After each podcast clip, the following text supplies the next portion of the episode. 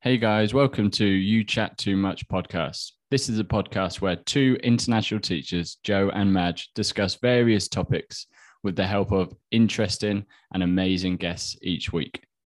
Enjoy the episode.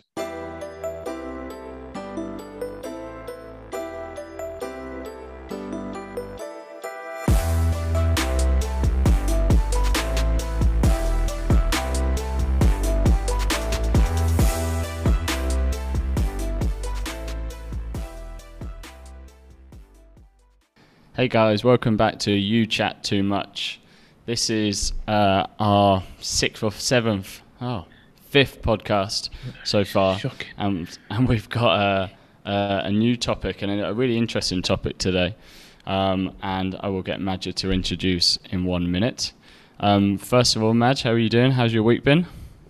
Oh, good. Thank you. Um, yeah, it's been it's been a it's been a good week. It's been a, a busy, very very busy week trying to get back into the normal routines of life. Like I said, it's very interesting. Pearl really hates this part of the podcast. By the way, she keeps telling me how bored she is about us sharing what we're doing in the week, and she sat right in front of me. So I'm gonna annoy her even more. But I said to her like it's good to kind of when I want to listen back to these in years to come, it'll be good to kind of see how things have progressed and kind of remember the things that we did.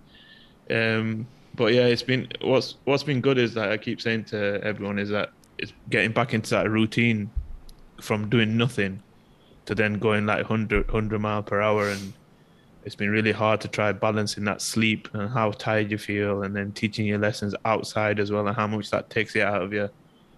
So um, it's it's been annoying in the sense that uh, it just feels like one thing after the other. You come home from work you do a workout you have like an hour to play with the kids and you're putting them to sleep and then you're back to sleep again and it's just that cycle but at the same time i love it i love being this busy i hate i hate being not having nothing to do like where before it was like i'd come home and i would have three hours to kill and just end up watching tv or have a nap and just feel lazy you know but Yeah, it's I a- definitely- it's a- I I think definitely it's a lack of way. purpose. Lack of purpose, isn't it? That's what we all said when it was like lockdown was the lack of purpose.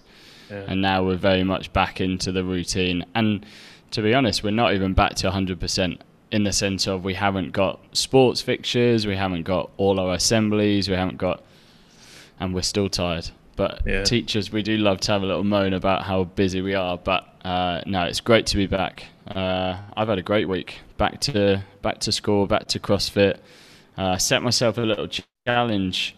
Uh, I told Majlis the other day that to to run for basically 5k a day uh, or like 25 30 minutes. Uh, i'm not a very good runner but i just wanted to kind of do something where i could kind of set like a really easy challenge. 25 minutes a day 30 minutes a day run and then just come back. Doesn't matter about the pace doesn't matter how quick you're doing it or anything like that but just thought it'd be like an easy one to do. So Madge, do you want to introduce our guest?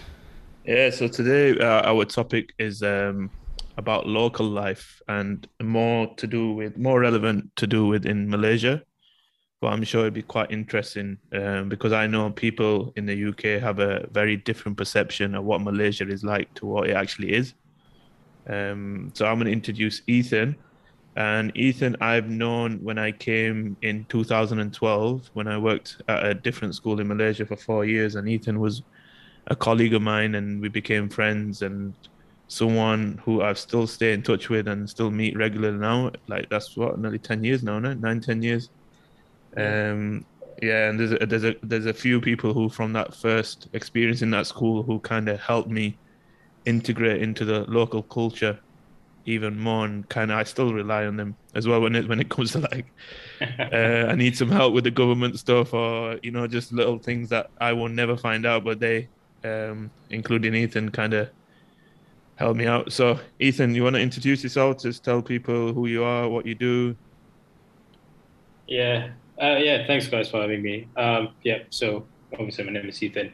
Um, well, I've been teaching for the past um, eight years. I mean, being in international school for the past eight years, but uh, teaching I've taught for five years now. So at the moment, I um, oversee um, the co-curricular activities and also um, the sports in school uh, in an international school here in uh, Kuala Lumpur. Um, yeah, so it's been three years I've been doing that, and uh, I've had a good mix in the school uh, working with a lot of expats, and uh, it's been pretty enjoyable this past three years so far. Yeah. So um, one of the things when I I actually spoke to Ethan like months ago about doing this episode, and he was so nervous about coming on here because one he's he's in a very difficult position because he works with a lot of expats, and we're kind of asking him to give his point of view. Uh, although we're not telling him to represent Malaysia or, or, or every Malaysian out there, but it's basically trying to give a point of view which I think would be useful to even my expat friends and colleagues, um, especially the people that I work with now. Um, just because I, am quite lucky that I had that exposure first time round is one of the benefits. Um, I'll talk about a little bit like that about that more, but I kind of wanted Ethan to kind of just kind of explain what it's like being a local, um, just amongst Malaysians, and then also what it feels like to be a local uh, amongst expats, but also in an international school. Because I think there's, some, I know there's different things. We've we've had this chat loads of times, um, but I don't think many expats know this. So I'm hoping that you just give a perspective that just makes them reflect and think about it. It's not like you telling them also I want you to feel comfortable in uh, saying what you need to say. Don't just just know that you're not offending anyone, right? Um, and yeah, we'll just take it from there. I think I think as well. Like I'll, I'll interject and say like we between myself and Madge, we do these topics and and we choose these topics based on things that we as individuals as well want to improve on. So whether it's like race or um, you know pursuit of happiness or uh, goal setting or anything, and some of them are less intrusive and less um, controversial and things like that. But yeah, it's all just in a bid to chat and, and and be exposed to different perspectives. So yeah, I just wanted to add that as well. That this uh, Ethan's not going to speak on everybody, and we're not going to speak on every expat either. Um, yeah. So uh, so yeah, go on. Start us off, Madge, with the first question for uh, Ethan. Uh, before I start, um, Joe, I need to kind of get this out. Is, is your t-shirt inside out, or is that the style? Um, this is a, a non-visual podcast, so uh, I'm gonna. It's throwing me off though. Yeah, it's it's it, it's just like a comfy t-shirt which looks inside out, but it's not inside out. So apologies for my attire. We'll talk, we'll talk about that tomorrow. Right. um, so first question, um, Ethan. Um, so I can kind of give a little bit of background here. One one thing that really uh, annoys me about uh, in how people identify themselves in Malaysia because um, in you in the UK, regardless of race, especially me being from a different background, I still identify myself as British. I don't say British Pakistani or British Asian. I just say British. Mm-hmm. But one of the things here that I've noticed is that it's a very diverse place with uh, race, uh, culture, backgrounds, history, everything. And but here it's very common for people to say like even my wife is. Uh, what she class herself as Indian here. Um, and even on her IC card, which is an ID card, it says Indian. Where in most cases, like for me, I would class as everyone who's got a Malaysian passport is Malaysian, but it's not classed like that here, right? It's either you're Indian, you're Chinese, or you're Malay. But it's never, it's very rarely said that you're Malaysian Indian or Malaysian Chinese. When you ask someone uh, when people identify themselves, I identify themselves either Indian, Chinese, or Malay. So, can you explain that a little bit more, um, and also yeah. kind of explain what it's like for the different races and how it is for, for people to live a local life here? Yeah, uh, yeah, thanks much. That is true. Um, so being Malaysian is something we definitely know we are. We are Malaysian, but then we also know that we are segregated by our race as a Malaysian here. So definitely as myself, I'm, an, I'm a Malaysian Indian, and uh, obviously you have the Malaysian Chinese, and you got the Malay Malays. Um, to be honest, my point of view in terms of my circle of friends, we don't really look at our race and, and compare ourselves. We Pretty much, you know, we mix around and get around. But the the whole idea of you know when when you identify yourself in terms of your race tends to come whenever you're filling up a government form or some sort of form that you're filling up in the office uh, where you've got to state what your race is. I guess that's kind of given sometimes, but then when you look at the fact that what race you are affects sometimes the kind of benefit you get or the likelihood of you uh, get, getting something. It's it's quite um, sad, really, when you think about it. Um, so, you know, being a Malaysian Indian, when I look at myself, you know, um, we definitely are the minority. Um, and that's, in fact, even acknowledged in the recent budget uh, allocation for the country. Um, I don't know if you've seen, but they've, they've, they've, allocated like a few hundred million for the Malays and then like 5% for the Chinese and I think like 3 or 2% for the Indians. So you know, even though it's not something that happens within my immediate circle, it's definitely some an, an idea that's been passed down, um, said to say from just the, how government practices. Yeah. So how does that affect you then? How has that affected you growing up? How does that affect you now? Um, so when you look at it, um, uh, you know, when you even though you're Malaysian, if you're a Malaysian Indian, Malaysian Chinese, you tend to have to work harder to build your build up your life to earn that scholarship, or you know, in fact um, from personal stories, I've had a cousin who's, who's gone like straight A's, um, did really well in his exams, but he was not able to get a government scholarship for his studies to pursue uh, education. Uh, but then when you hear stories of his friends who've gotten like probably five A's now, four A's, who are Malays, they seem to be able to get a scholarship much easier. Uh, I personally have not uh, gone through that kind of struggle. I've been fortunate enough that I've uh, received a scholarship from a private institution um, that, but but in, in, you, you tend to see that happening in, around you in, your circle. Yeah. And what about have have your did your parents ever kind of tell you that as you were growing up, and what did they make you aware about the race? Because I know, like, for example, um, black people or black parents, they always kind of tell their kids if they're black, like especially in, like in Western countries, that if you get stopped by the police or if you get accused of something, just just don't do anything uh, rash because obviously the consequences, as you can see in America, is quite bad. But I wonder if your parents have said anything to you. How how early in your life were you aware of this segregation? Because it is basically systemic racism, isn't it? This is like a system that's yeah. been set up from years and years ago that's kind of not been changed. So, when how early did you know about it, and did your parents um, do they kind of speak to you about it as well? Um, I didn't think it was something my parents really talked about. Um, you know, being Malaysian Indian here, and you know how how we are, the expectation that is on us. But it was something that you experience um, even through schooling. I've been through local school my whole life, uh, from primary up to secondary, and uh, it's so it's it's it's around there. You just sense it. Like even sometimes, um, you know, being big being uh, a, a non-Malay you tend to have different programs sometimes.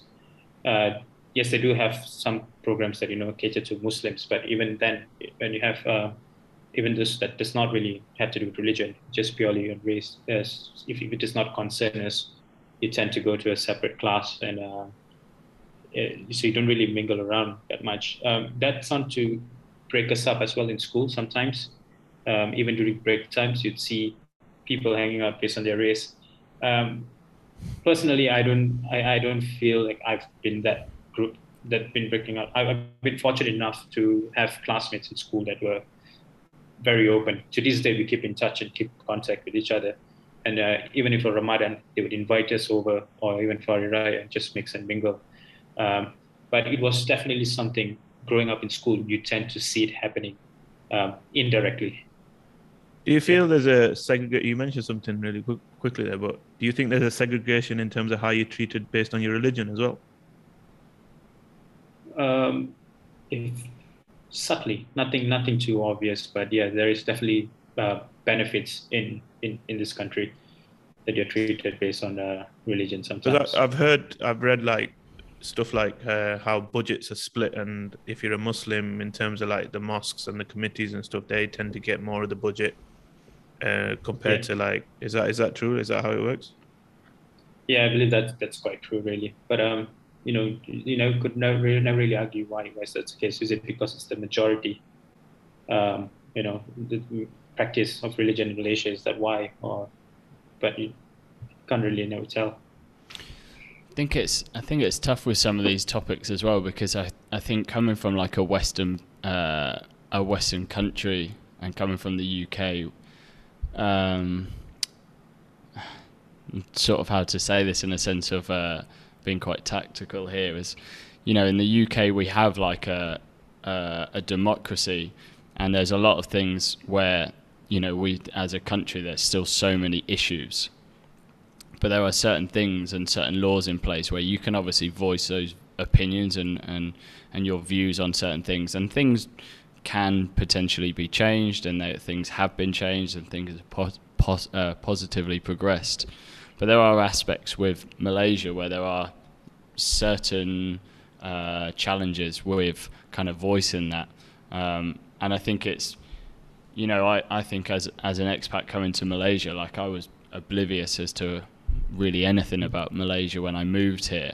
Um, I don't know whether that's like a good thing or a bad thing. Like, you know, I quite like to just kind of land in somewhere. The first place I was in was in Egypt, and again, I didn't really know anything about Egypt before I went there, mm. and you kind of learn a little bit.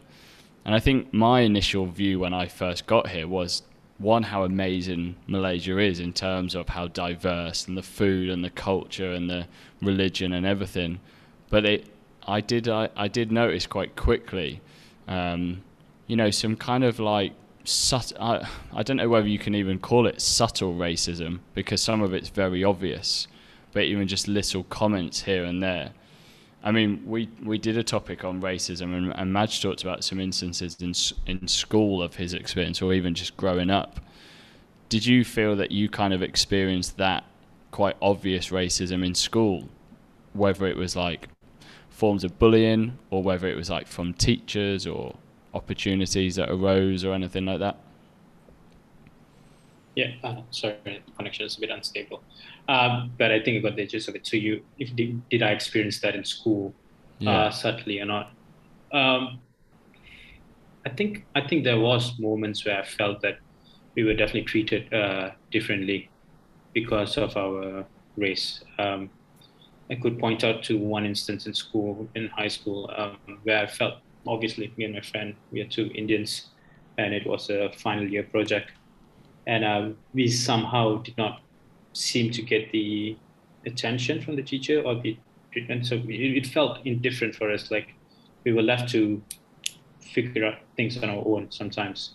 Um, well, this wasn't very obvious, but you could you could sense that she favored he or she favored a certain um, race more and, and was much closer to them. Uh, could that be because you know they've got similarities? You know, is that why she's she, he or she behaves like that? You know, I I never really dive into that and think about it, but yeah, it was something. Yes, it's interesting. Just uh, another observation I've kind of picked up. Joe, you're right because I think when you first initially come here, you like love it because of the diversity and like the food and the culture, like the religions, and it just seems like everyone just gets along with each other. But as soon as you stay for a little bit longer, you start seeing, especially like for me when I when I was with the uh, these local guys like Ethan and everyone, they, you just kind of hear it within their chat and and and to be honest, like even when I say local, we it was like uh, Ethan like Indian, I had a Malay friend, and we had like a Chinese friend. They were like even that was a mix, and um, just from observation was that what you tend to see uh, as you as you stay here longer longer is that how it would people stay within their races. So like all the Indians are together, all the Chinese are together, and then like the Malays are together, even though they don't really have like a problem, a face to face problem where it's like cause there's no rift in there. But it's just naturally people kind of go into that group, and I kind of relate to that because that's how uh, it was like in the UK as well. Like when I talk about my area, it's just natural for people to go into one area where everyone's kind of similar and has a similar belief and has been brought up in the same way. But um, my wife Pearl tells me I remember when we when I first got here and she and I'm always outside teaching PE and I'm always outside trying to do outdoor activities. And I remember trying to get her to come outside and she's like, I don't want to go outside because I'll get darker. And I was like, So if you get darker, what's the problem? And she kind of said to me, Well, if I get darker, people look down on me because by being darker, it means I've been out in the sun more. And if I've been out in the sun more, it means that I am a laborer. So it kind of, I want Ethan to kind of, this leading into a question is that generally, from what I've heard, they kind of look at like the, the Malaysian Indians as like the laborers, the ones who do all the work. They look at like the Chinese as the ones who do the business, who drive the economy. And then I don't really know what the role in Malaysia, I think in Malaysia is more to do with like the government jobs if I, if that's correct. Mhm. I'm not 100 percent sure. But when that is, if that is the case, and then you kind of been brought up with that, you kind of then end up believing in that, right? So it's like your role in society is that there's no other route for you. So first of all, Ethan, kind of like just explain to everyone if that's correct, if I'm incorrect or whatever, and then Yeah. also how how how does that have an impact on your insight uh, in terms of like aspirations and goals and trying to try, trying to live a better life. Yeah, actually, that is true. The perception people have on um, Indians and Chinese being the business uh, business-minded people, and the Indians being the laborers. That's in fact uh, something that uh, you know it's not been said publicly, but you just notice that's how people perceive us uh, or perceive certain races in Malaysia. Um, it, it does hamper down sometimes your your your goal and uh, what what you're trying to achieve. Sometimes it does feel like you're limited um, I do sense that sometimes when I look at it. Um, you know, um, when, when I look at things, some, uh, like say if you were to start a business as an Indian, and I'll give you this uh, from a personal experience. Um, my brother runs a business, and uh, it's been there's been instances where he's approached um, companies that are predominantly run by, you know, uh, certain I mean Malays, and he's he's approached them, and after his business meeting with them, despite it being, uh, you know, they, they, they like the product, they like what it is, uh, but he's left the meeting sensing that they didn't want to deal deal with him because he's Indian. Um, and, and it's immediately when they find out, you know, um, he's, he's, he's, he's approached them as a company, but when they find out who's behind the business, it's immediately they've got like a like they put a shutter in front of, the, of him, like you know, we don't want to really deal with um, Indians, and uh, I, I, uh, is there someone else we can talk to? Who something that they, they have said before. Yeah. So, Yeah, it's so very- It's very stereotypical, isn't it? Like it's very stereotypes uh, yeah. with the views. Right, I want to ask another question then, uh, Ethan. Is what's it like living as a local in an expat world? So, more to do with just living, uh, being a local, and then seeing expats around and the sort of lifestyles they live and stuff like that. And then also, we can also touch about international school. Maybe it's, it's a two part question. So, what's it like living as a local in the expat world? What, what's your view? Uh, well, I guess my view on it was sometimes when you are in an area where you are, you know, as a local, and you be in an area where there's a lot of expats, it feels like you're the you're the foreigner over there. Um, you tend to see them carry on in their day. It's fine, you know, they, they're having fun and all. But um, sometimes it feels like when you're looked at being the mi- minority or the the anomaly in the in the in the in the room, uh, it tends to feel. Uh, you do not belong there sometimes, even though it's you know your your your area, your land. Um, yeah, Can I can I add there as well because uh, I think as well what we need to emphasize is uh, where you live in Malaysia can sometimes feel like certain. Uh, uh, I bet you. I bet uh, like the comment you made there, you would feel more like that in certain areas. There's like Yeah. wh- I would call it like expat bubbles of, Yeah. of where there's like around certain schools or around certain high-rise buildings or that and I mean I've even had you know when we've driven to fixtures kids have identified oh this is where all the white people live. And you go what? What what what type of comment was that? Oh this is where all the expats live. Okay um, you know and you kind of hear that out loud and then you think oh no it really is where every expat lives. You know every business kind of says oh you know they direct to their family. So so just to put that into context as well where you live i bet is blows up even more sometimes yeah, that is true. In fact, uh, yeah, you do have that bubble of where the expats live. Um, yeah, so it does feel whenever you step into that area. Uh, usually, to just- usually the usually the areas that are affluent affluent areas are where the expats live, don't they? And then where the where the expats live are generally where there's like more bars and restaurants and Western restaurants and Western food and not much local, is there? So for someone I know where you live, Ethan, because I used to live in that area as well, and from from there to where I live now is completely different. Honestly, it's like it's like a different Malaysia.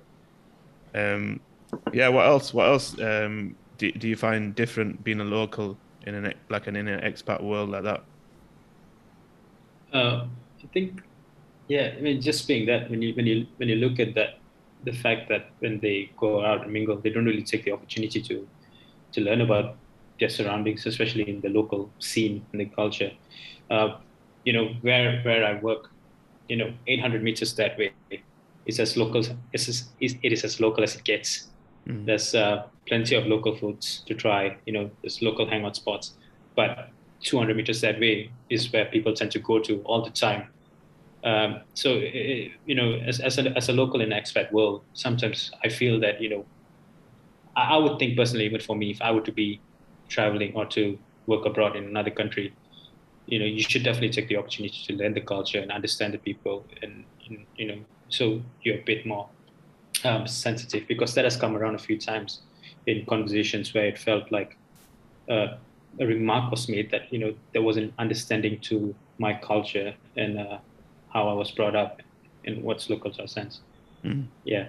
And is that is that is that consistent with other local people as well? I know I'm not try, I'm trying to not get you to represent like an MP and speak for everyone, but I mean within your local local friends and stuff, is that like a common or a consistent thing that they think as well? Uh, I've, I've known one or two. Yeah, we have agreed with this. Yeah. Mm. So All right. Uh, I, would, I don't know what to say if it's common, but uh, yeah, that's definitely from the people that you know. Yeah. All right, Joe. How about how about you? Like, how, what's what's your experience uh, and listening to Ethan? What what's your kind of thought process? Um, I, I I'm probably prone to this into in the sense of being that classic ex, expat in the bubble. Um, and I think sometimes it can come out of um, convenience. Um, sometimes it can come out of uh, uh, maybe even like maybe even laziness, but also just like a lack of awareness. And maybe maybe that that sense of uh, I know we've kind of spoken about it before as well as like that stepping out of your comfort zone a little bit. I think uh, you know where where I used to live, uh, it was just um, Malaysian Chinese, um, very quite an affluent area, and it was just it was just the um, place that was advised to us when we moved out here, um, and you kind of don't really know any different. Now I came, you know, I came from Egypt, so having certain uh, Western supermarkets and restaurants and things with within easy access was actually like a really big thing. Because in Egypt when I was there it was it was really hard to access anything anything western.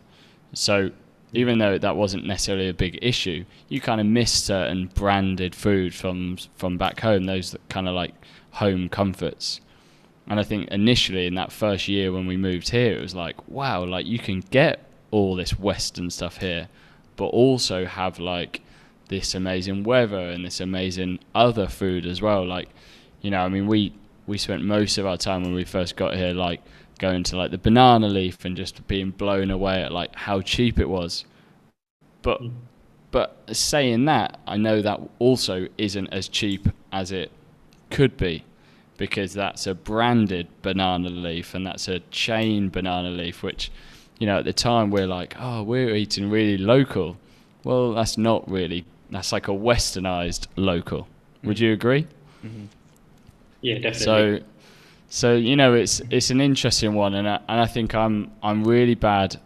In in Egypt, I was better with the language, and Madge will get on at me about this. I know he he's dying to to get on at me. But when I was in Egypt, um, we actually had lessons, um, Arabic lessons, and Arabic's super tough. But I was proud of myself that I kind of what we would call is like a taxi Arabic. So you were able to have a really basic conversation just to be like, hi, how are you? Like, what's your name? And then like give them directions as to where you kind of needed to go, which, you know, was actually really helpful in Egypt because taxi drivers, despite having GPS in their phones and maps, they just wouldn't ever. And they would just kind of, mm-hmm. especially if like an expat and a white expat got in the back, they might also see dollar signs and think, actually, I might take a few extra loops here and get a little bit more money uh, with it being on the meter. But here, I wouldn't say I've made no attempt. I haven't even had that opportunity where language has ever been an, an issue. And I think that can sometimes be a barrier to then going to more local spots. Um, you know, uh, it just little examples. Even like we were in Langkawi uh, a few weeks ago for the for the break, and we'd gone on like a on like a, a bit of a hike, and we'd gone outside of our hotel to try get some like more local food and better food. And we went to a, a place where they didn't have a menu, and they didn't have anything on the board because obviously it was just like you know a kitchen was open and you could obviously just ask for whatever. And I found that was the first time in a long time in Malaysia where I felt like, what what do I say? Unfortunately, you know, we got by and we were able to ask um, for like a kind of chicken rice, and then she was like, yeah, yeah, yeah. Do you want this? And we figured it out. But I think it's that. I think it's the fact that you never need to know the language in so many occasions that I've never I've never pushed myself to do it, and I think that's bad. And I know Madge thinks it's really bad, I but I would question. I. I would question, and this is controversial. I would question whether Madge would do it if his wife wasn't uh, wasn't Malay or I did- Indian I- Malay. I did it way before. you sure? I did it way before, mate. I was fluent before I met her. Damn it. No, uh, I, I wanted to ask you, Joe, before before I kind of talk a little bit more. But um, Yeah. what do you think you would need to do more to kind of like mingle in? What do you think would be like your priorities? Um, I think something that we do really nicely within our school or within our department, should I say, is we've got some um, uh, amazing like local staff within our department, and we always make a real conscious thing of like whenever we try to do like social events or dinners, we always get the local guys to kind of choose a restaurant. I mean, despite the fact Madge always wants to just go to Chili's, um, So we always like kind of ask them like, oh, like choose a hot pot place, choose a local place, choose a what's your like favorite. And we we went to like an amazing place. Um, it was more of like a Chinese restaurant, wasn't it? But it was in this like massive, massive like hangar. It was amazing, and it was um, out towards the other side of KL, and it's just being exposed to it. And I suppose that for me is just being a little bit more exposed to it. The language probably would be a would be a, a help, but then as again, it's like you know, language is a is so diverse here as well. So, um, yeah, I'd say like for me, uh, when I first came here in 2012, uh, for four years, I was kind of living off a local wage, anyway. Uh, not as local as Ethan was getting, but a little bit better. So, as being the expat in that school, I was still getting a little bit better than Ethan, which is something we'll talk about in a bit. But it was still very, very local. Like I had to kind of like watch how I spent my money and that kind of forced me to think like a local as well because I had to be very careful with with the money. Mm. But the thing was in that in that school was there was only like I think ten expats out of like maybe over 150 teachers or something, and I don't know how many teachers there were, but there were a lot of teachers, and they were mainly like locals. And um, one thing that did was force force us to um, mingle in with with the locals, and and to be honest, it's the one that's the main thing that I miss from my life right now because I was thinking if I just came into this school right now, my second time being in Malaysia in this area that we're in now, whether I would still be uh, or try to be as local and try to mingle in. And to be honest, I'm gonna disagree with you. I know you're shaking your head, but um, I, w- I would say it would have been difficult for me to find time to go and put myself out there because of just how life is right now with the kids and stuff where when when I was single the first time I was here, I would like go to the gym after school and then just spend like four or five hours with these guys and just going and sitting in a street stall and talking for hours and that was a good thing actually because these guys would just take me to different spots around the around the city like whatever cuisine that you fancied and it was so cheap and you just spend hours just and that's what Malaysia's about in it it's everything's done through food in it really um and then obviously being in that area that I lived where Ethan lives, it's not English is not as spoken. So there's still English there, but I mean it's not as spoken. So you did have to learn the language a little bit in Egypt as well. Like I had to learn the language to get by there, and um, I took lessons for like two years. I've pro- forgotten everything, but it, it really helped getting by and even ordering food and directions and stuff like that. So you knew the key word, but Malay's such an easy language to learn mm. compared to any other language, I think. But I would say, Joe, like even if I was in this situation, even now, like I would say my Malay I know most of it. I would say ninety percent from my first time I was here, but I'm still learning my Malay, and it still builds on. So like, um, there's not many situations where I have to use Malay. So like mainly it's like when I need to go to the garage to fix my bike or my car. They're like the local areas, or go to the restaurant like a local uh, food area. But what I do is even in restaurants where I don't need to use Malay, I still use Malay. So I'm very comfortable like in ordering food in Malay. Um, I can pretty much do that and understand it, and I will still do that. And then there's instances where, like, for example, um, I'll go to the motorbike shop the first time, and they all spoke Malay, hardly spoke any English, uh, and I and I didn't know what to say to them, and I kind of like used, you know, hand signs or wherever to kind of get my order. But the next time I went, I went home and I was like, how do I say this to Pearl, and how do I say that? And then next time I would go and try it. So then I would use those words, and then I'd be lost again because I don't know what they're saying to me. So but it's it's building on it like that. So it's like when I get stuck, I'll go back home, and Pearl's there, obviously Pearl's there, but I would ask how would I say that, and then I would then try to use it. So even though I don't need to use the language, I still think it's it's one of the biggest ways to connect to culture, and even like, um, even though I'm not listen to conversations, but when I listen to a conversation, I can pick up a lot of the words. If I read stuff on on the billboard or wherever, I can still pick up a lot of the words. Mm. So I can get the gist of a conversation. Um, so I think that there is that effort that needs to be put there. Um, but I would also like say, yeah, um, the one thing I do really miss is having that part in my life, like where it was part, it was part of my life first time around, where it's not part of my life now but the because I've got the grounding with Ethan and a few of my other friends, and the fact that Pearl's local, I can still keep in touch with the local side of it. And to be honest, when I was here the first time around, I felt more local than I felt expat. That's strange, mm. isn't it? Mm. Where here now, I feel more expat than I feel local.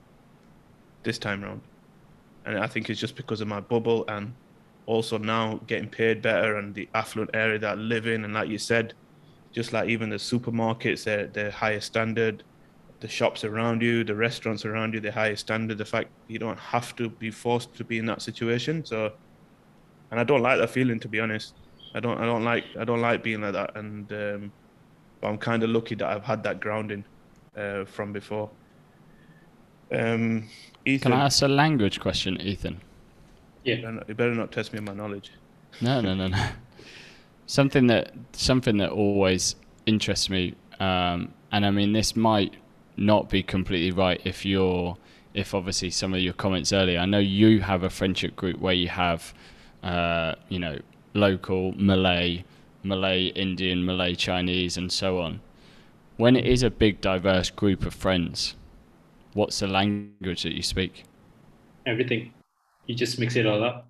See, that's that's the interesting one as well because I was I was wondering whether it was going to be that because one thing in Egypt that always used to blow my mind, and I can't remember what they used to use that what the what it was on text, but they the kids and it amazed me because I think as as a lot of uh, a lot of English people, uh, language is not taught as much or not seen as as as important as other other countries but it blew blew my mind where kids would like flip in and out of Arabic mm. and English, flip back and forth. And I think sometimes I see it here as well, where you're flip between Malay yeah. and English, and then we see it in in our school a lot, flip between Mandarin and English, Mandarin and English, or Korean and English, and and it just blows my mind that your brain can work, but mixing sentences, mixing words. But I was interested by that because majority of our kids, I think, speak English to each other, or if they're in a, a bubble of like friends that can all speak Malay, they they might speak Malay or Mandarin, I think.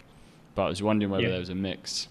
That's um, uh, another thing I want to kind of mention as well, where that kind of divide happens because um, when you speak to like our kids are probably like a bad example, but they like only know the Chinese or Mandarin or Cantonese, for example, and the Indians kind of just know Tamil, but they don't know that national language, which is the Malay, that kind of gets neglected. So it's just like either Mandarin or now it's becoming English um, because they're international school there. But when they're at home, uh, some parents speak to them in Mandarin, but a lot of them still speak in English. Um, so that kind of connection of being able to connect with each other in your three different races is what's the connecting language. Because if everyone's kind of learning their own, mm-hmm. and also the fact is the way they see each other as well, like they see themselves as Chinese, and also the culture as well is very very strong. I'm very surprised that there's not much of a culture mix in terms of the actual culture itself. So I'm talking about a Chinese culture, an Indian culture, and a Malay culture, but I don't see much of them mixing together. It's kind of still very, very separate, and they're very, very proud of their own culture, right? Um, and and then that that kind of makes that divide, makes them divide a little bit more in it. Because there's lots and lots of different ways that they're divided. Yeah. Um, Ethan, I want to get you back into the chat. Um, what's I know this uh, because Pearl, my wife, always it's one of the things that she hit uh, that sits on her mind a lot, and it's also one of the things I really really hate. But um, me, Pearl's a teacher, I'm a teacher, but the difference just because of my passport is I get paid two three times more than her for doing the same job, and I wanted you to kind of share your perspective on that um, and also does that create a divide within the schools or within from the expat to the local? What do you think Uh, yeah, there's definitely that feeling of uh, you know unfairness because when I look at myself, I've got pretty much sometimes um, the same qualification as someone who studied in the UK. I've attained my degree uh, it's a UK qualification, um, same as Pearl as well. Where she was my senior, of course, um, but it's it's it's quite um, you know that, that that unfair feeling when you get because you're a local instantly you fall under the local uh, band of pay of, of salary. So you do not get the the same amount even though you could be equally qualified. Um, that's definitely a feeling that you know there's always that but you, you kind of think of what can you do if you know you want to be home you want to be in, in, in your country. But then you you, you can't get the same uh, benefits say so what tends to happen is, you know, uh, I've got friends who've just decided, you know, you can't get this, you need to go abroad, and uh, so they just fly abroad and teach there. yeah Yeah, i think right. with with pearl that's the same thing like we're here in malaysia right now but i know at some point we're going to move and the reason why we're going to move is because of that is that she Yeah. she can get an expat salary outside of malaysia where we both get paid equally but here there's such a big difference and it kind of does her head in because like you said she's working in a school with expats who are probably less experienced than her probably have the same qualifications. The teaching quality is either the same or better wherever. It doesn't really matter about the quality but she get paid less just because of her passport just because she's local. What's the what's the general attitude of like local staff uh, when they have to work in an environment like that? I think um, generally they quite, you know, you don't have much choice really. You wouldn't want to think about going to a local school, of course. Um, you know, being a government servant has its benefits, but I don't think, in my personal view, that this generation tend to look at that as something that you would um, want to get into. So as teachers of this, you know, uh, my generation, we tend to look at international schools and private schools because uh, that's where you get the better money sometimes, but also it just it opens up uh, the door for you to to go internationally or abroad to get you know better pay and better experience. Uh, so, in my view, I think you, you're left with no choice really, but you know, just having to get on with it and uh, do your job. And you know, you're you're a teacher because you enjoy doing it, but you know, at the back of my mind, it's always that this is unfair. You know, I don't feel like this is right, but do you think do you think that unfairness causes a divide between the expat teachers and the and the local teachers? Like if that's always in the back of your mind? Uh, not not to me, no. Uh, I don't look at that as something that should you know I should feel indifferent towards the expat teachers. Um, but I think it, typically it doesn't. Have, I mean, they're they're not at fault to me. They've come here for us to seek uh, for an experience or you know better pay. That's no no fault on them on that side. So it's just how you know management and schools have seen it and you know what they think is right is you know it's it's not right really but just we, we don't feel anything towards them is what i'm trying to say but no it's just isn't it? It's it's a really yeah, it's a really interesting one. And me and Madge have spoken about this quite a lot before, and I, I kind of throw different opinions. These aren't necessarily just my views, but also um, from like a school point of view as well. I mean, I remember like in in Egypt, we had a um, uh, a local guy who was our PE technician, and he was amazing. Like he was he was great, um, and he had a, a PE teaching a PE teaching qualification. So exactly the same as me. I did a four-year um, PE teaching qualification, and he had a similar. It was like two, three-year PE teacher qualification. But um, he was actually going to be paid more as a um, as a teaching assistant in the private school that I worked at um, than he would if he taught at a local school as a PE teacher. Mm. Now, from a from a, then a financial point of view and his progression, um, he enjoyed actually then working with expats and working with international people, um, Brits and Americans and so on, because he he felt, and this is, you know, after conversation with me, he felt he was learning lots from the experience of um, people who had that experience in the UK, in America, in Australia, or wherever. And he felt that that was actually going to benefit him more and he was great to the point where you know he was kind of helping out teaching lessons. But one thing I suppose from a, a, a teacher point of view, and this is now from my experience as like a head of department where I have um, been on interview with people and interviewed people and, and gone through that whole process trying to apply for um, getting people and applications in for jobs is there's a level of rigor um, that some of the local qualifications, and I and I know this from uh, here and in Egypt, where maybe you don't have from some of the uh, English or American qualifications, and especially specific to if you want to work in a, uh, a British mm. curriculum school. So from that side of view, I can kind of sometimes get it. I think for me, sometimes I also understand and you've made this comment as well, is if you're British with a British degree, it doesn't necessarily make you a better teacher. And I've seen some really bad British teachers with British degrees or whatever. Um, and I've worked with, and I currently am working with, locals that have either local degrees or have had um, uh, uh, like a kind of association link with British universities or have gone to the uh, England for university that are much better teacher, but are still on a lot less wage than as as an expat because of that passport. And that's always going to be the the grey area, I think, isn't it? Because yeah. those people are not necessarily anomalies, but I know that you're a really good teacher. I know that Pearl is a great teacher, but from a local standpoint, that's where it is at. Um, mm. I don't know. We could go back. This is a bigger topic as well, isn't it? Yeah, but I just kind of mm-hmm. want to mention something as well is that you know, like we have the opportunity to do a PGCE or a teaching qualification, right? And same with a lot of Western countries. So there is that. I get you. There's that standardized uh, route, and you can kind of make sure that all the teachers have been trained the same way.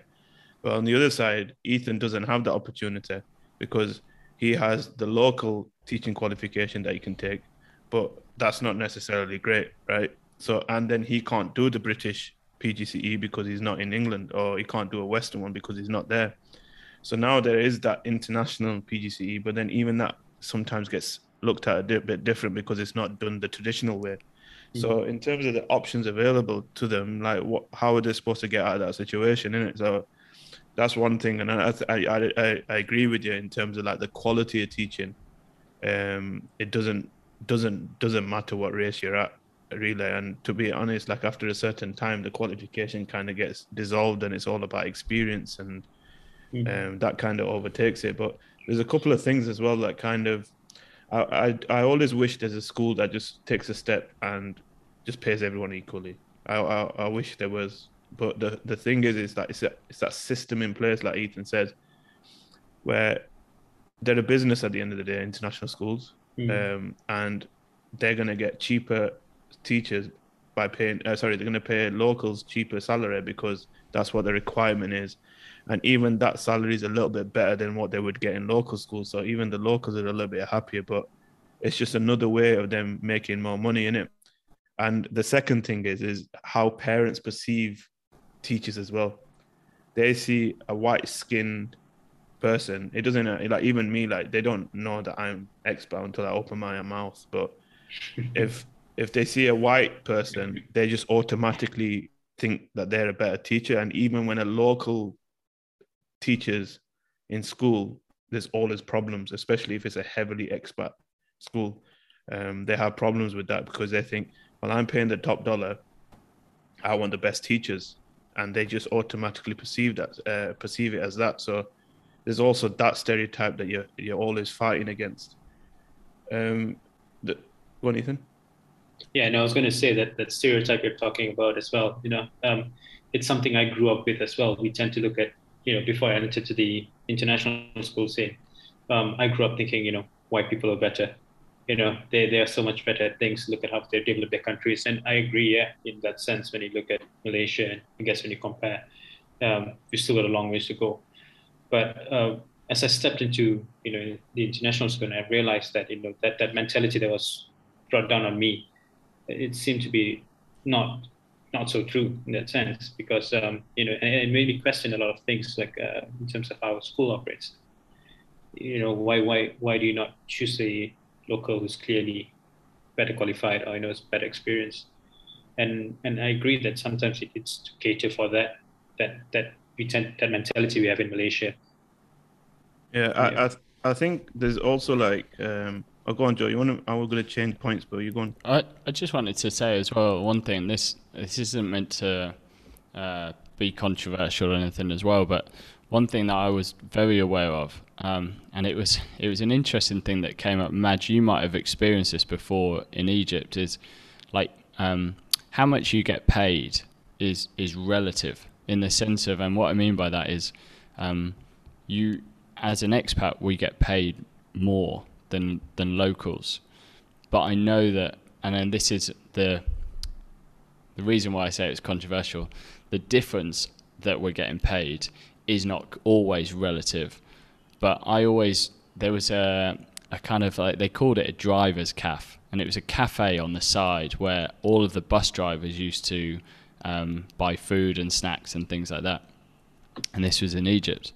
And I always remember the time when I went and or got my food, and it was it was like local, very cheap food. It was you know, a couple of the bus ladies cooked it out the back there, and it was great food, but you know, it was just local stuff.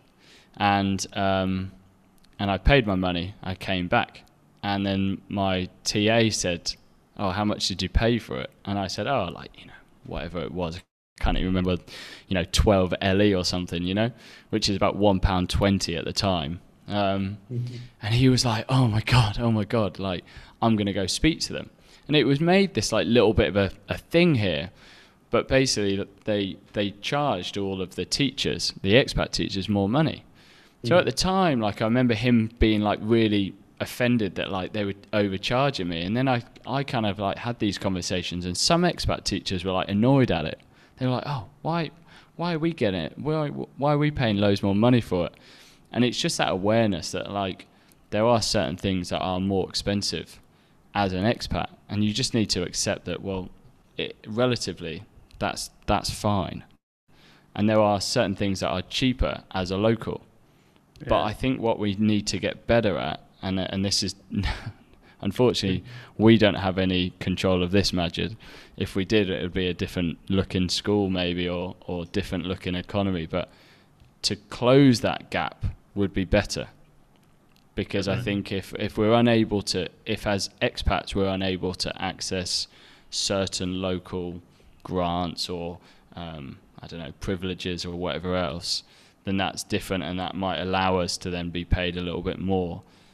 But if the gap is actually way too big, then that causes the the feelings that you're talking about, Ethan, of well, mm. it just feels a bit unfair. Mm. Like if teachers were getting like ten percent more than you, but you knew that they were like, you know, paying more for housing, or you could access yeah. like a better loan you know, bank privileges or, you know, these little, yeah. th- I'm just off the top of my head, then that's accepting. But it's not that, is it? That's the long winded point yeah. I'm trying to make here. Mm-hmm. You know, the, um, like in India, like when you when you went to the Taj Mahal, the difference there was always an ex uh, foreign price and a local price. So like, mm-hmm. if I remember rightly, it was twenty rupees for uh, a local and seven hundred fifty rupees for an expat, a foreigner. And uh, the reason why is like at first I remember you going to all these places, all these two prices. I, I always blended as an Indian anyway, so I always got the local price. But Daniel was with me, being the white guy, he'd have to pay the full price. And um, the the idea behind it is that we can afford that, and that's where they're going to get the money from. That's where they're going to make the t- tourism money and stuff. And they also still want the locals to be able to access it. So, like you said, it's relative uh, to to that. And to be honest, 750 rupees is like a tenner. So that's nothing to go and what to go and see the Taj Mahal, where 10, 20 rupees is probably equivalent to some of the locals, like mm-hmm. about a tenner, you know. So it, it is relative. Um, just moving on, Ethan. I just kind of wanted to touch on um, expat privileges and the attitudes, to be honest.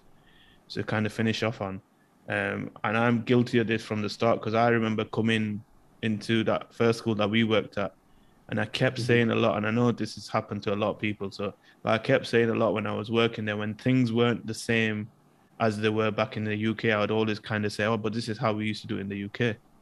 And mm-hmm. I remember in the first year, I, I kept saying that because I thought that that's what the international schools, especially when a lot of them want to have that British education or want that British uh, culture or whatever. And it was like that expat uh, privilege or Western or British privilege even of that. Well, we do it the right way, um, so this is how we did it in the UK. So we should do the same. And then after kind of a year, I was kind of like thinking, what, why am I being an idiot for? Because first of all, I'm not in the UK. I'm in an international school, and what makes it, what makes me think that everyone wants to kind of do it to UK standard? And I've heard it since, and it makes me cringe. But also, I was guilty of it as well. So my question is this: that in in in the working place or uh, or even outside of the working place, what what sort of uh, attitudes do you see that would be good for others to kind of listen to and kind of just kind of reflect on and maybe change as well? Well, oh, um, could you repeat the question again? So, you I forgot the question. no, it was like, what's what's what do you think? Like expats, they have there is a expat privilege. So what could we do better yeah. as expats to kind of make sure that we don't abuse our privilege, especially in a, right. maybe in a school setting or even outside uh, outside yeah. the workplace? Uh, yeah, I think um, just you know, I think just if you were to really immerse yourself in the local culture and understand it better you know, I think you'll be a bit more sensitive to to what was going on. Um, because I tend to feel because you know you, you use like you said there's a bubble always where you live the expat bubble. Um, you tend to have this uh, expectation that everything around there should meet up to their standards, but that's not the case really. Uh, when you go into a local scene, so it's it's just having that understanding really, being open that uh, you know it's it's different it's different when you live that bubble. Yeah. I, I think for me, when I when I was in Egypt, I did a lot of what you're talking about, Madge, mm-hmm. because Egypt, I felt like just there were so many things that just didn't make sense to me. Mm-hmm. Um, whereas here in Malaysia, there are lots of things that still don't make sense to me, but I still think it works a lot better sometimes than the UK. Um, mm-hmm. There's so many things that I really like uh, you know, about that you can do here is, you know, everything's on WhatsApp. You can you can fix anything at any time of the day. Like you know, and there's so many little things. We spoke about this in one of our other episodes about the uh, fork and spoon. No, no, I that's just- just between us. Was it just between us? yeah, yeah. It was like, what, what would we take from this culture that would, back fork to the and UK? spoon. It's amazing. Like you know, um, but yeah, I, th- I think uh, I think immersing ourselves. I think I think I definitely need to do more of it, Yeah. and I think um, I think as well like once things start to open up as well, just try, and I think already once things have opened up is kind of putting towards going to these like little local areas and um, kind of doing activities outside as well of KL because as soon as you drive like what 15 minutes outside you're like oh this is this is Malaysia not Yeah. yeah. high rises and it is like 10 15 minutes I feel like everything is is very close in Malaysia in the sense of uh, Mm. when you're in that bubble it's like a 5 minute radius and then as soon as you leave that boom this is you know Yeah. I mean, it's it's quite hard to like kind of like go out there and say, look, I'm gonna hold a placard and say I'm looking for a local friend. You know, it's kind of like, mm-hmm. how do you do it? You're not just gonna go to local area and just say, look, I want to be a friend with you. But there's gotta there's gotta be a way of trying. And like for me, like I said, I'm really really lucky that I've had this grounding before from my first experience, and I don't really have that mm. craving where I need to go and look out for anymore. But I was kind of thinking that if I did come just the second time round, and that was my first experience, I would have been the same as every other expat that I know around here. Um, Mm. But I know that I would, I just from me and my personality, I would have definitely tried to learn a little bit of the language. Like I, I do want to learn the language fluently, but um, I don't, like you said, I don't have that exposure to it where I don't need to do it. Like in Egypt, you had to learn a little bit Mm. Arabic to get by, where in Malaysia, you don't need to do it. But I'm still trying to pick up a couple of words each week or whenever there's a new situation, trying to pick up words there and just trying to add add it to my repertoire, you know? Right. Shall we um go to the quick fire questions, Joe? Yeah, go for it. Thanks, Ethan, for that as well. Um, quick fire questions. I'm going to start with the first. Actually, Maj, you start with the first one. I always do the first one. All right. Uh, what is one book, podcast, movie, or series that you would recommend to someone and why? Um, I think this is a podcast that you suggested Maj that I really got into was the high performance podcast.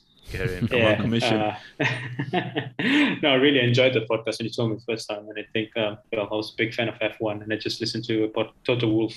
That was just a, a series of uh, an episode that was released with Toto Wolff. That got me really thinking. You know, like it's podcasts like this that really I should be listening to because when you look at individuals who like high, like like the podcast says, high performance, it really makes me reflect on my performance in terms of work and life and. Uh, you know, but not, but it's just not things that I'm interested in. I tend to listen to, you know, they, they've got quite a wide range of people they interview in their podcast. Um, you know, fashion designers all the way to CEOs of companies, and it's just nice to see how you know um, these people excel in what they do, and it makes me reflect as well in terms of my performance as a teacher or someone who works in international school. Um, what can I take from there and apply to really excel in what I do? uh, yeah, that, that, was a really good podcast that I enjoyed. So, yeah, thanks for that. Nice one. I think I should get in touch with High Performance and tell them to listen to our podcast. Eh? I'm always advertising them. All right, second question. Uh, what's the most important character trait you think everybody should develop? Most important character trait? I guess honesty. That's a big one. I feel. Ah, I feel like that's that. something that's. Yeah, it's pretty lost nowadays. You know, I mean, even from the simplest thing, just just to be honest about it. Um, I feel it's really rare nowadays that people are truly honest about what they feel. Um, this could be, you know, from a friendship level to a relationship level. Um, you know, obviously there'll be friction. I feel, but then always feel being honest at least about your feelings and you know, uh, working things out from there. Just talking about it. It's always a better outcome than you being dishonest about it slightly. And, you know, you know it's going to come back around. I like that. We haven't had honesty before. That's it. That is a good one. All right, last question, Honest, Ethan. Uh, what's your best tip to develop productivity? Oh. Um, well, to me, is to always dedicate the time in a zone that uh, that if you if you're about to do work or if you're about to start something, is to dedicate a space. Um, it's something I do. Be it if I'm going to be sitting on my laptop, I've already set in my mind. I'm going to maybe go to a cafe, and if I'm there, I think that's that's my ideal setting. I think it's different for everyone, mm. but I find what works for me is if I set a place and a time, and I make the journey there. As soon as I'm as I'm seated down, or if I'm about to start a workout, I'm focused and I'm the most productive I'll be. Yeah. I quite like that one. Yeah, yeah that's a good one. I yeah. quite like um, working in like a coffee shop or I remember um, when I was trying to f- uh, finish off my masters, I went and mm. we were traveling, but I went and found like a library, and I was like, yeah, I was a little bit like you there, where as soon as I got yeah. in there, you, it, you it, your mindset changes, doesn't it? Yeah, definitely. Coffee yeah. shops are tough though because I I can't help but watch people. You know, like people watching. I've got ha- I've got to have my back to people. Right. yeah, it's the opposite for me. I like, I like the coffee shop, but I don't drink coffee, so it's a bit of a problem. but, uh, I definitely, I definitely agree with you. Uh, like even just like through lockdown, just not doing work at home and doing it somewhere else is, uh, it was yeah. definitely a big thing that I did. Anyway, uh, Ethan, thanks for coming on. I appreciate how difficult yeah. and uh, sometimes a little bit awkward some of those questions and answers were, but really appreciate yeah you sharing that, and I hope that other people who listen to it um, just take something, at least one or two things to kind of reflect on and see if they can do a little bit more. Yeah, thanks, Ethan. Thanks I, I, I, appreciate the uh, your openness um, to it, and uh, yeah, very political as well in some of your answers. I think it was good, but noted. Yeah, thanks very much. Hopefully, uh, when Joe comes on, he'll he'll learn a little bit more of the language, like a couple of words or something. Uh, I mean, yeah, in, when he next sees you. yeah. Don't All test right, me. All right, Ethan. Take All care, right. man. Thank you. Thank you, guys. All right. Thanks a lot. so, what did you think of that episode, Joe?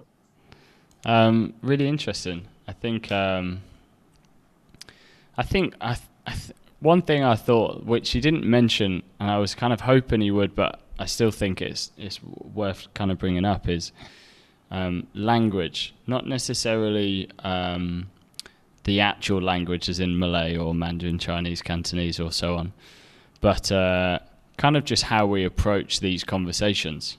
Um, and we've spoken about it when we talked about ethnicity and culture. We spoke about it in race, and we speak about it with a lot of the topics. Is just like how you approach those conversations and the language, um, and being mindful of like what you say um, and I think that's a sign of respect, isn't it?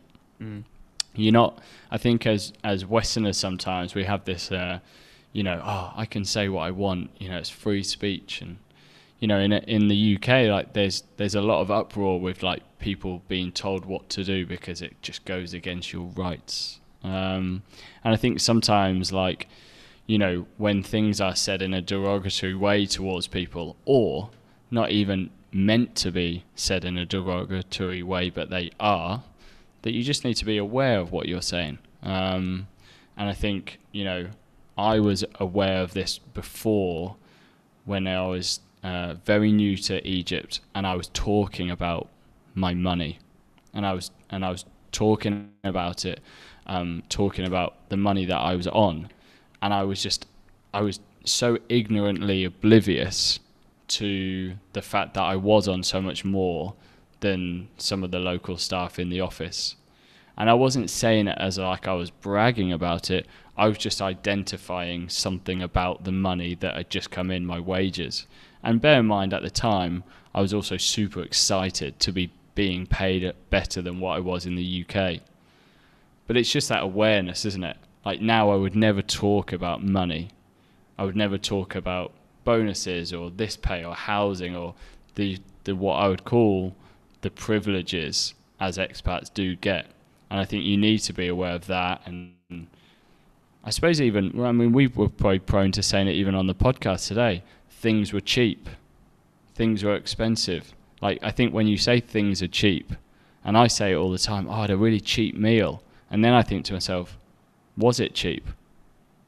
Or am I just, have I just got my like expat hat on that like oh I think that's cheap and it's not you know and actually by saying that I'm missing the point so yeah I think language is important and uh, learning a language is also important. Yeah, just, Just for a, you. just a little bit about languages. That um, when I when I went to China, I was there for about three months, and I remember just finding that place so frustrating just because of the language. Like no one spoke English at all. Like I mean, Mhm. the only place you could get English was when you stayed in the hostels, and it was even broken English there. So a lot of the time, I had to use like the Lonely Planet books and just point at things and hope that I got to a destination or got a ticket to the right thing or whatever.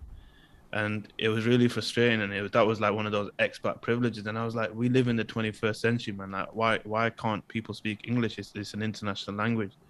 But their mindset there was that, well, why do we have to learn English? Why don't you? Ha- Why don't you learn Mandarin?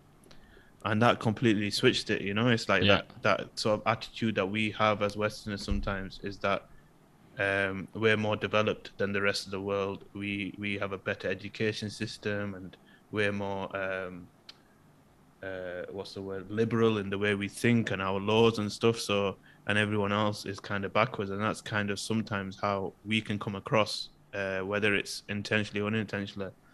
Um, and and that's what I, I kind of hopefully people will take from from like what you said as well in terms of language as well, like how easily it is to say something that could be sensitive, but for us it doesn't mean anything. Mhm. But I know that I know that from being with my and I shouldn't call them local friends because they're not categorizing, but in this context, like being with with the local friends, is that I know that they appreciate um, the liberal views and the way we do things, and that's what they get from the friendships with being an expats, if that makes sense Mhm. um, because even though they live in a democracy and it is quite like Western out here compared to other Asian countries, the the way people, local people, tend to think is also very different to what it looks like. So I know that they, uh, like my local friends, they do really appreciate that side of the expats, but also sometimes we don't understand the other point of view, like where they're coming from as well. You know. And I think as well, what we have to be mindful of is we would have, we would always have that ability to be able to leave. Mm. And we would have that ability to, if anything was said that was wrong, if we were in, in any, um, if we basically had any issues, we could leave. And it's harder to leave um, if if you are local to Malaysia, and I think it's harder to travel. That that's not saying that they're banned from traveling, but cost and visas and, and everything else. I think that's something that you need to be, we all need to be aware of, and I, I'm definitely prone to it sometimes. But being aware of like, um, and and I've heard it lots is people knocking Malaysian government or knocking Malaysia because it's easy to knock something where you actually have no affiliation to it and you're happy to be here and reap the benefits, but actually you're not quite supporting it. Um, and it's easy for us to knock it when we are actually aren't affected by it. However, local staff and, and local people that we know or friends are affected by it.